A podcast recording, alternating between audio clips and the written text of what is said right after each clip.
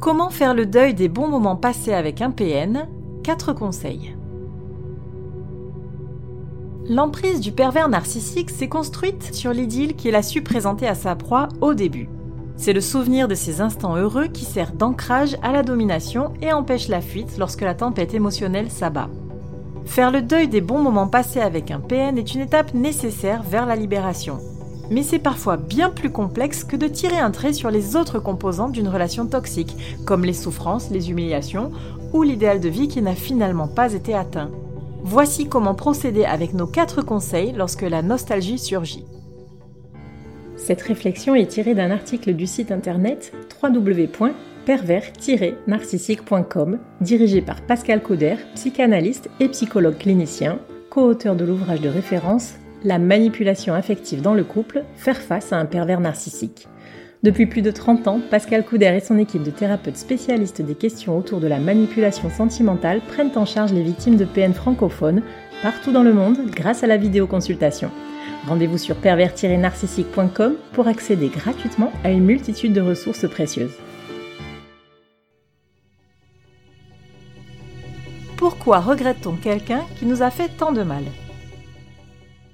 Quitter un PN se fait souvent avec perte et fracas, à l'issue d'une accumulation de souffrances qui rendent l'opération violente et douloureuse. Pourtant, il arrive que la peur et la colère cèdent la place au souvenir des bons moments, allant parfois jusqu'à instiller le doute sur le bien fondé de la rupture. Pourquoi en arrive-t-on à penser à nouveau du bien d'une relation si néfaste ? Quand le mauvais exacerbe le bon. La soumission de la victime face au PN s'est opérée sur la faille qu'elle portait déjà en elle, ce besoin de reconnaissance, cette dépendance affective. Son vide intérieur cherche à être comblé par des sources extérieures.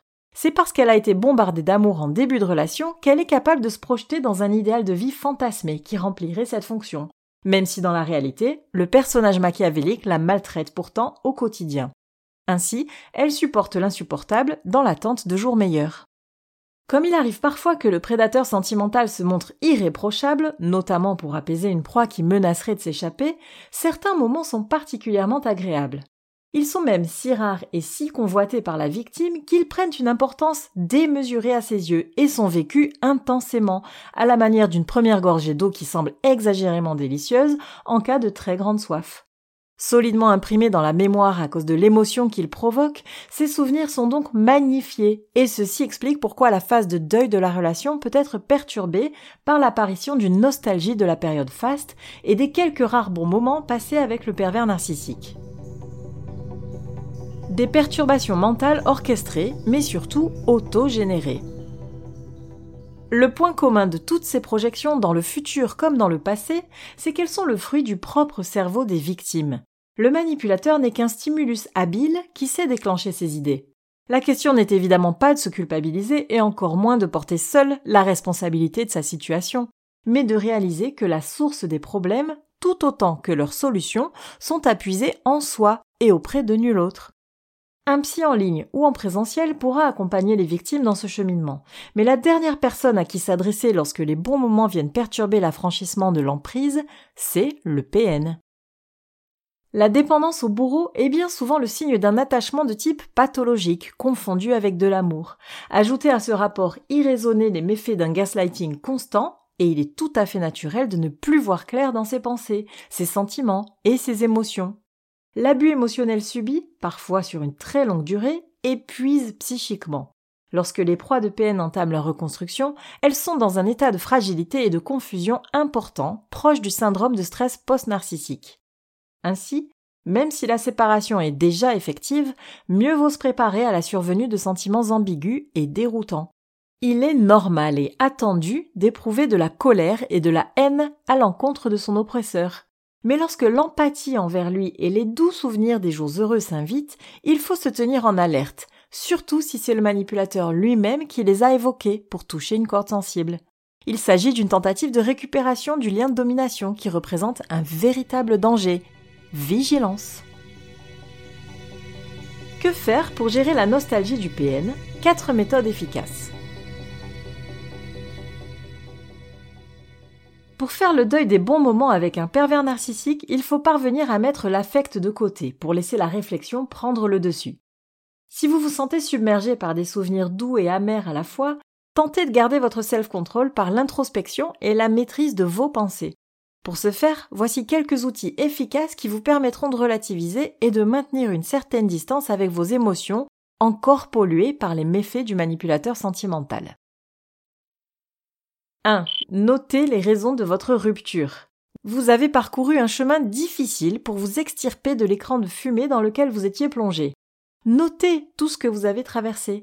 Offrez-vous un support fiable et palpable qui retrace votre parcours et tous ses aléas. Lorsqu'un instant de faiblesse vous saisira et que revenir en arrière vous semblera être la seule issue, replongez-vous dans vos écrits pour rétablir la vérité et non l'illusion que vous présente momentanément votre cerveau confus. Vous verrez alors très clairement que tous vos efforts ne doivent pas être vains et que le plus dur est déjà derrière vous. 2. Tenez-vous pour responsable, mais non coupable. Sachez plonger dans vos propres schémas et ressources pour vous rendre compte de la responsabilité que vous portez. Cet exercice demande beaucoup de lucidité, mais surtout une grande bienveillance envers soi-même. Il est fortement recommandé d'être guidé par un thérapeute compétent en matière de manipulation perverse, afin que cette introspection soit la source d'un enrichissement personnel porteur et non d'une auto-flagellation stérile ou dévastatrice.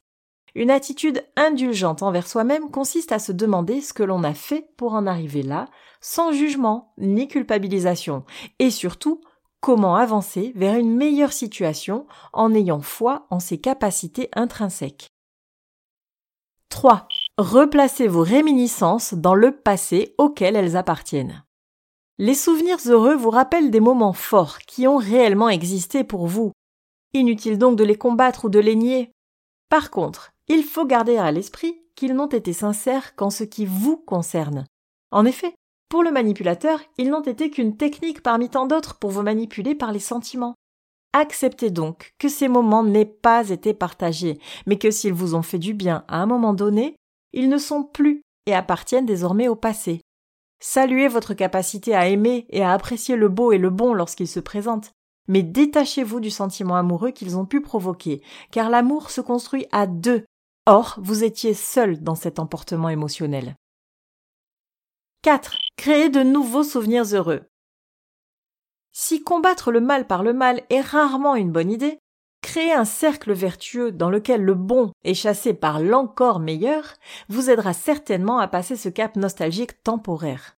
Plutôt que de rester prostré à ruminer les 12 instants perdus, il est temps de devenir acteur de son propre bonheur en passant à l'action.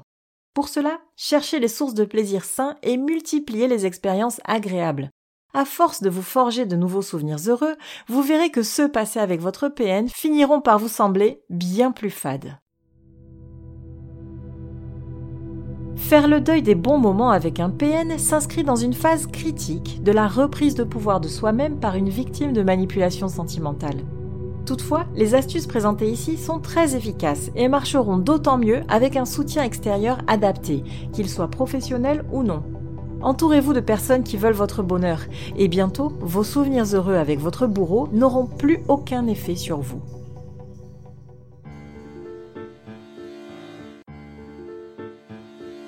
N'hésitez pas à vous faire accompagner par des thérapeutes spécialistes des questions de la perversité narcissique. Rendez-vous sur www.pervers-narcissique.com et trouvez-y de nombreux conseils sur comment gérer la séparation, comment gérer l'après, la reconstruction, et vous pourrez également rentrer en contact avec un membre de l'équipe. Ne restez pas seul. Merci d'avoir écouté ce podcast. Rendez-vous très prochainement pour un nouvel épisode. N'hésitez pas à vous abonner pour ne rien manquer des prochaines publications. À très bientôt.